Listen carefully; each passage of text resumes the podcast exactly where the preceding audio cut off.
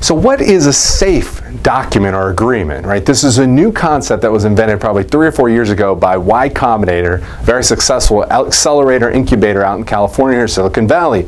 But a safe is a simple agreement for future equity.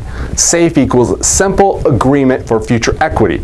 So, if you're a startup raising money, you can use a safe document. We have these templates on our website, angelkings.com. You can download these documents, and essentially what it is is it grants the right or the holder the right to equity at a potentially future round of financing when the startup sells preferred stock. Okay, so essentially it's like a convertible note, but it has very simple terms uh, for future funding. So you as a startup might raise at a million dollar round of million dollar valuation, and if if that's a valuation cap that's put on your round, if your company then in the next round, it's Series A or B, goes up to a five or ten million dollar valuation, the amount of equity therefore adjust right that you get in that company. And hopefully as an investor you've negotiated in, in, simple terms but a safe document will help navigate you through that process.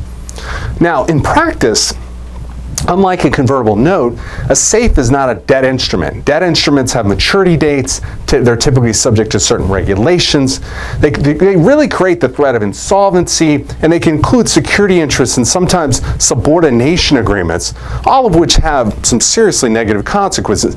And, and so keep that in mind. I mean, it's not as simple as it gets sometimes, uh, or I mean, it's a little simpler than a convertible note, but there are some other things to be aware of. The second is that because the money is invested in a start, startup via a safe is not a loan. Okay, it's not a loan.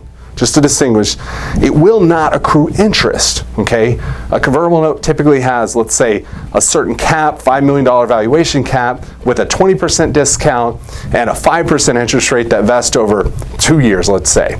Safe document doesn't have that, those particular interest features. But to be honest with you, you should never be investing in a company for the interest you get. You should be investing because, like Y Combinator does, you invest in a startup that becomes the next Dropbox, the next billion dollar company. But that's something you need to be aware of in terms of what a safe document means. let's keep looking further.